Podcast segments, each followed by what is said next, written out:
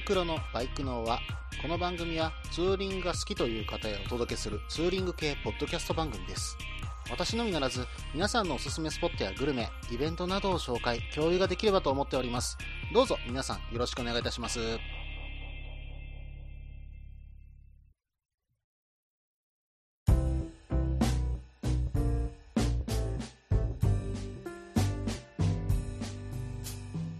はい、始まりました。第9回ですね。えーバイクのは、お相手はタククロです。どうぞよろしくお願いいたします。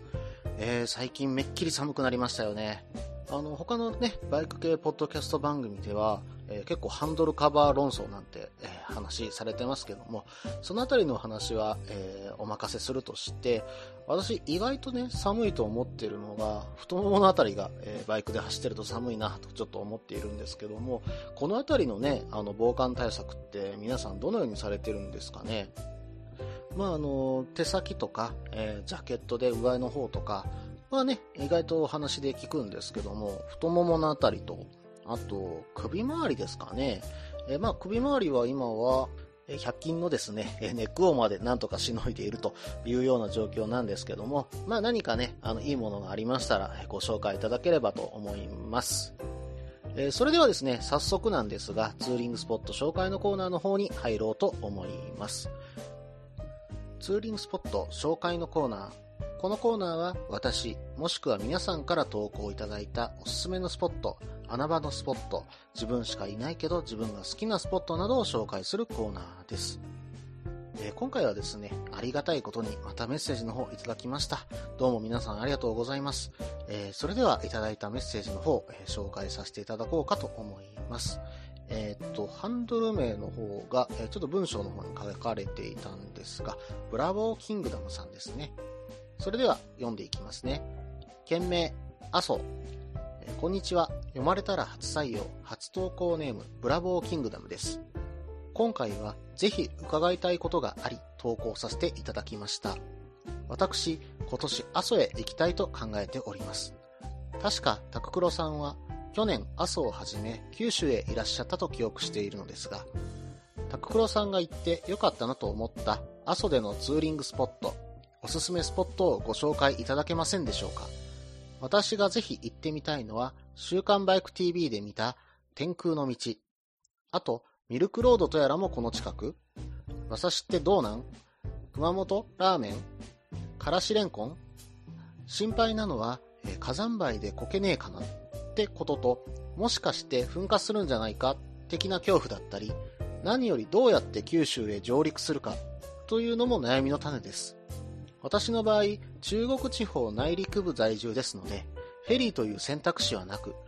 となると高速をひた走るしかないわけですが、社畜としましてはそんなに仕事を休めないという現実もあって、時間を有効に使いたいことを考えた場合は、現地でバイクレンタルという案が急浮上します。そのあたり、タククロさんの経験談で結構ですね、お聞かせ願えませんか？ポッドキャストの配信、大変だと思いますが、頑張ってください。えーこの後にちょっと言葉書かれてるんですけども、あえて伏せておきます。えーそれでは、えーメッセージの方を見ていこうと思うんですけども、うん、阿蘇ですか。すいません。私ちょっとバイクでは行ってませんので、行った感じの感想とか、行った場所とかご紹介できればと思いますので、えー少し、えそのあたりの話をさせていただこうかと思います。そうですね、私、去年、えー熊本の方にまずは飛行機で飛んで、え3泊4日で九州の方を回ってくるというようなことをさせていただきました。で、最終日はですね、えー大分の方からまた飛行機で帰ってきたんですけども、うん、あのー私、もそもそも阿蘇に行くつもりで行ったんじゃなかったんですよ。この時ですね、あの、熊本近辺を回って、次の日に福岡に入って、福岡でうまいもん巡りをやってやろうと。で、その次の日に、えー大分に向かって、大分で温泉入って帰ろうとした、えー実を言うとあの、奥さんと行った旅行だったんですけども、あの、初日でほとんど熊本で行きたいとこを行き尽くしちゃいましてね、えーたまたまなんですが、ちょっと時間が空きましたんで、えー阿蘇まで出向いて、えーそのまま、え福岡まで、えそのまま、え走っていこうと。したわけなんですね。で、まあ、その時に、えー、行き当たりばったりで、あの、阿蘇の方回らさせていただいたので、あのー、まあ、うまく回れてるかどうかわかりませんけども、ちょっとお話しさせていただこうかと思います。えー、熊本市内からですね、阿蘇、まあちょっと場所的に言うと大観峰までってなると、だいたい1時間半ぐらいですね。えですので、まあそんなに朝早く行くっていうこともなくてもいいかと思います。で、この途中にですね、大観峰行く途中にミルクロードとかあるったと思うんですね。確か、えー、県道200、あ、ごめんなさい、339号線だったかと思うんですけども、まあ、ここは景色がいいですね。最初登っていくときはなんかすごい山登ってってるなぁと思ってたんですけども、上についてそのままずっと走るような場所に出てくるとですね、あの、まあ、熊本側から行った場合なんですけども、え左手には、えー、これは赤牛ですね。えー、阿蘇の赤牛が、えー、放牧されている牧場を雄大に見ながら、え右側は、え阿蘇のカルデラの中を、え1台、え展望しながら走れるような道路でした。これは僕もバイクで走ってみたかったなーっていう道路でしたね。あの、ぜひここはもう九州に行ったら走っていただきたいなというような道です。まあね、あの、有名な道ですので、もう私以上に皆さん行っている方も多いかと思います。このミルクロードのね、途中に、えー、有名なあの天空の道ですか、というところもあります。確か私がいた時にはもう車両は通れなかったんじゃないかな。誰もとりあえず行こうとはしてませんでした。で、あの、天空の道の手前に空き地があるので、そこに皆さん、えー、車を止めて、えー、天空の道を見に行くと。まあ実際に見るとですね、あの、雲とか、まあ雲海ですね、とか出てないと、天空の道には確かにあまり見えないんですけども、あの、まあ不思議な錯覚に陥るというか、あの、なんていうんですかね、空に向かって伸びる道みたいな感じには実際見ることができました。まあ、ちょっとね、走れなくなっちゃってるんで、少し、えー、残念かなとは思っていました。え、それでですね、私どもがちょっと朝方に熊本でちょっと用事があったので、その後朝に行ってるので、だいたい昼ぐらいに着いたんです。で、その時にね、あの、ここら辺で有名なのは先ほどもちょっとお話しさせてもらいましたが、赤牛ですよね。で、この阿蘇でですね、赤牛が食べれる有名なところというと、やはり今金食堂さんが有名ですね。赤牛丼が有名ですけども、私ども正直ここは食べませんでした。あのここですね、もう混みすぎてて2、3時間待ちとかになってたんですね。うん、正直土日に行くとしんどいな、でもちょっと魅力だなとは思ってたんですが、まあちょっと他の店にしようということで、えー、他の店にさせていただきました。えー、この赤牛丼なんですけども、何が魅力かというと、えー、ほぼステーキのような肉が上に乗っている丼、うんまあ、ステーキ丼みたいな感じですね。なんですが、それがまた分厚く切られててですね、でそれが肉の中がまたミディアムレアで、でこれがね、味がうまいっていう風にすごい有名だったんです。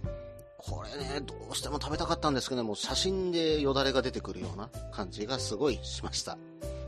で、後でちょっと調べて、よくよく分かったんですけども、あの、当日にですね、えー、開店と同時にぐらいに名前を書きに行、まあ何時間待ちか大体分かるじゃないですか。で、その間に、えー、ツーリングをして、で、最後にまたここに戻ってきて、そこで赤牛丼を食べるというのもいいのかもしれませんね。まあ、あの、予約がね、できないお店なんで、あの、こういう風に書いてツーリング回ってきた後にいっぱい食べるのもいいかと思います。ちなみにですね、えー、私たちが、えー、お昼を食べたのは、阿蘇山の幸、喜びというお店で食べさせていただきました。えー、このお店なんですけども、あの、ちょっとちっちゃい定食屋みたいな感じなんですね。えここ、ちょっと面白いのがですね、えこの辺りの郷土料理である、タゴ汁ですか？ダゴ汁でしたっけ？えー、の方が、だ、ダゴ汁ですね、えー、が飲めるというのと、それがついたセットが食べれるんです。で、そのセットの中にですね、えー、何気にステーキセットということで、なんと赤牛もここで食べれてしまいます。で、えっ、ー、と、このセットが、えー、赤牛のステーキがついてですよ、えー、1500円なんですよ。で、まあ、安くて、えー、ダゴ汁まで食べれて、まあこれがね、あの、熊本の味だというふうに思えるようなお店だったんで、よかったと思っております。で、あの、このダゴ汁に関してなんですけども、まあ、あの、ダゴというのは、えー、こちらの熊本の方の、えー、方言で、団子をえー、文字ってダゴと言われているようです。で、えー、大分県でもこれ同じような料理があってですね、そちらでは団子汁というふうに言われています。あの、これはですね、実際、えー、団子とか、えー、麺状の具が、えー、まあ、小麦粉でね、練って作られたそのようなものが入っていて、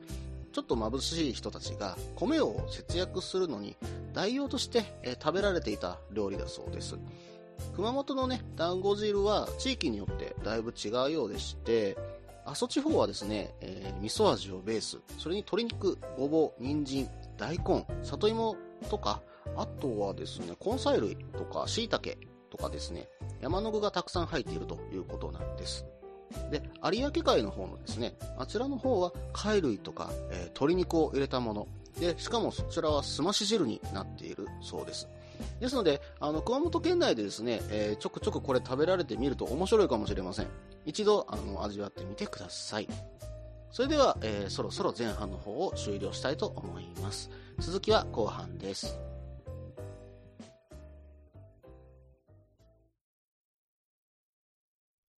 みんなでバイクの輪を広げよう。ツーリングスポットデータベース番組、バイクの輪は毎月2回程度不定期更新中です。皆さんよろしくお願いいたします。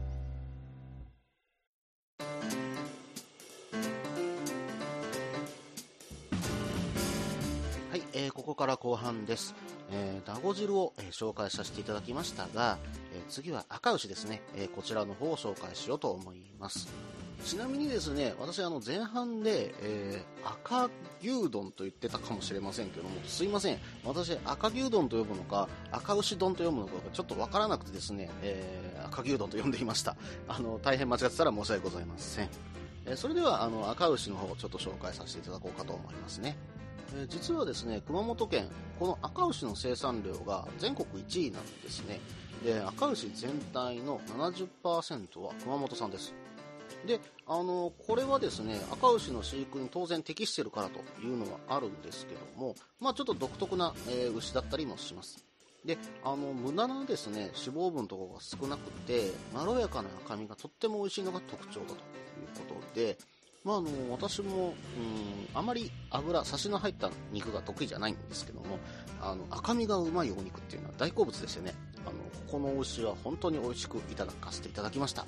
ちなみにですね、この赤牛っていうのは赤毛和種のことで、えー、熊本系と高知系に、分けられています。で、起源はもう韓国の牛というふうに言われてはいます。で、あのー、和牛として登録されたのは、えー、昭和19年ですね。え、これは、え改良された固有種が、え和牛として、え登録されています。ちなみにですね、この牛、えー、流通されている、えー、国産牛、えー、のところから統計で見てみると、実際はもう0.36%ぐらいしか、えー、流通はしていません。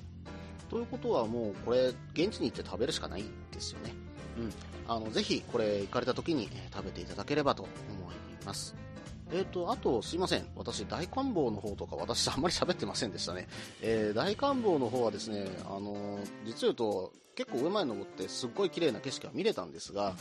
うん、今すごく、えー、外国の方が多くて、えー、ちょっと混んでるようなイメージがありました。えー、もし、え避けるのであれば、周遊道路回りながらどこかいい場所を見つけて行く方が私はいいと思いましたので、えどこか良い景色をもし見つけられたら、え教えてください。え、あと、えっ、ー、と、ブラボーキングダムさんのメールの中で、え、心配なのは、え火山灰でこけねえかなということで、もしかして噴火するんじゃないかというような恐怖というふうに書かれてたんですが、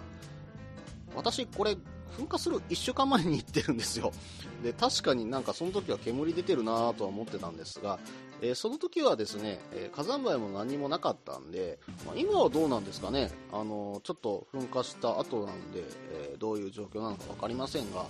まあ、あの、ちょっと状況は、えー、いろいろと調べてみて、えー、出せる情報があれば、えー、お話しさせていただこうかと思います。すいません。ちょっと今回そこまで調べきれておりません。えそれと、あと、そうですね、中国地方の内陸部の在住ということでしたので、えー、ちょっと、えー、私もそこまでツーリング、阿蘇まで、えー、ツーリングするルートを見てみたんですけども、あの、多分、えー、7時間ぐらいかかるんじゃないでしょうか。休憩なしでですよ。ってなると、8時間ぐらい見といた方がいいということですよね。もうその日は移動だけで疲れ切ってしまって、次の日巡ってまたその道を帰るとなると、やはりちょっと僕としてもしんどいなって思うのはありますんで、まあ、レンタルバイクをちょっとおすすめしたいところなんですけども、行ってないこともないんじゃないでしょうか。あの、書かれてる時に、えー、中国内陸部ということでフェリーがないというふうに書いてあったんですが、あの、神戸まで走ってみるとはどうですかね。えー、神戸から大分の別府まではサンフラワー号が出てますよね。で、このサンフラワーだったら、例えば、まあ、あの中国道、あ、ごめんなさい、え、ー、と、山陽道か、えー、を使って、えー、そこまで走ってきて、で、それが、あの、例えば休みの前日に走ってきて、えー、サンフラワーに乗り込んで、え、その次の日の朝から、え、大分から、え阿蘇に向かう。うん。で、そこでできれば一泊して、え帰りも、例えばサンフラワーに乗って神戸から、まあ、そのまま、え高速、それこそ山陽道に乗って帰るというような形ではどうでしょうかね。あの、ちなみに、えー、私、今お話しさせていただいているのは、えー、どなたか分かってお話しさせていただいてますので、大体、神戸から2時間ちょっとぐらいの場所にいらっしゃる方なんじゃないでしょうか。えー、それでは、え、ツーリングスポット紹介のコーナーの方を、え、終了しようと思います。えどうもメールの方ありがとうございました、サボテンさん。ということで、え次のコーナーに行こうと思います。イベント紹介のコーナー。このコーナーでは私の知っているもしくは投稿をいただいた近日行われるイベントを紹介しようと思います、えー、このコーナーなんですけどもちょっと今回少しだけ趣旨を変えさせてください、えー、一部、えー、告知の方をさせていただこうかと思います、え来たる2016年3月19日20日21日大阪モーターサイクルショー2016、えこちらの方が開催されます。まあ、あの皆さん知ってる方も多いかと思うんですけども、あのこちらの方になんと2年ぶりにですね旅バイクさんの方が出店されると、えー、ホームページの方、えー、もしくはツイキャスの方で、えー、告知されておりました。あの関西の方でですね、え旅バイクさん、えもしくは女子バイクさんの、えイベントが開催されるというのは非常に嬉しいことで、え私の方も、え実を駆けつけようと思っていました、えそれがですね今回、えー、3月の19日、こちらの方は、えー、私の方、えー、旅バイクさんのお手伝いということで、えー、入らせていただくこととなりましたので、えもしね、あの、お会いできる方がいらっしゃったら、ぜひともお話しさせていただければと思います。で、私も一旅バイクさんのファンですので、えできる限り、え全力でサポートさせていただこうかと思います。そしてですね、その3月19日のその夜ですね、え一つイベントがあります。えこちらの方告知させていただきますね。えー、来たる3月19日、えー、こちらの方をナンバーベンズルにて、えー、バイク系ポッドキャスト5番組の合同トークライブをやります。タイトルはですね、新生全バポレンバイク系ポッドキャスト戦国時代突入スペシャルということで、え出演が、え全国バイク系ポッドキャスト連合略して全バポレンですね、え旅バイクのラットさん女子バイクの陽子さん、え中山バイクラジオの中田さん、山ちゃんさん、で楽園会のいくさん、けいさん、そしてなんと、ありがたいことに私の方も入れさせていただきました、えー、バイクの輪タククロも出演させていただきます。えー、日時はですね、3月19日土曜日、えー、会場18時、え開演は18時半から21時頃までとなります。入場料は1500円、バンドリンク別となります。で、あの、より詳しい情報はですね、後日私の方からもお話しさせていただこうかと思います。まあ、あの、ブログの方にもですね、詳細載せておきますので、そちらの方ご確認ください。あの、私の方ですね、えまさかの、えー、全パボレンイベント参加ということになりまして、あの私、前回も前々回も、え大阪、東京とも両方ともあのリスナーとして行かせていただいたんですけども、まあ、ものすごくですねあの皆さん盛り上がりもありましたし、えー、私も非常に楽しいイベントだったと本当に思っております。で私の方もですね入って、えー、そういった場の雰囲気を崩さないようにできる限り頑張っていきますので、えー、何卒よろしくお願いいたします。あのまだまだですねバイクの輪の番組もまだ回数も少ないですしポッドキャスターとしての私もまだまだ未熟者です。あの大変恐縮なんですけどもあのリスナーの方々と一緒に盛り上がれたらなと思っておりますので当日は何卒よろしくお願いいたしますそれとですね、あのー、もし間に合えばなんですが、うちのですね、番組のステッカーを制作しようと思っています。あの、まだまだですね、構想の段階なので、えー、詳細は、えー、そのイベントの当日に、えー、発表しようと思います。では当日、皆さんとお会いできることを楽しみにしております。以上、イベント紹介のコーナーでした。この番組では皆さんからのメールを募集しています。ツーリングスポット紹介のコーナーでは、おすすめのスポット、穴場のスポット、自分しかいないけど自分が好きなスポット自分じゃいけないけど良さそうなスポットを教えてください。また旅先グルメのコーナーイベント紹介のコーナーツーリングアイテムのコーナー温かいお便りも待っています。できる限りご紹介させていただきます。メールはブログの方にメールフォームを設置しています。もしくは Twitter で直接メッセージいただいても構いません Twitter はタククロで検索していただければ CRF の画像でわかるかと思います。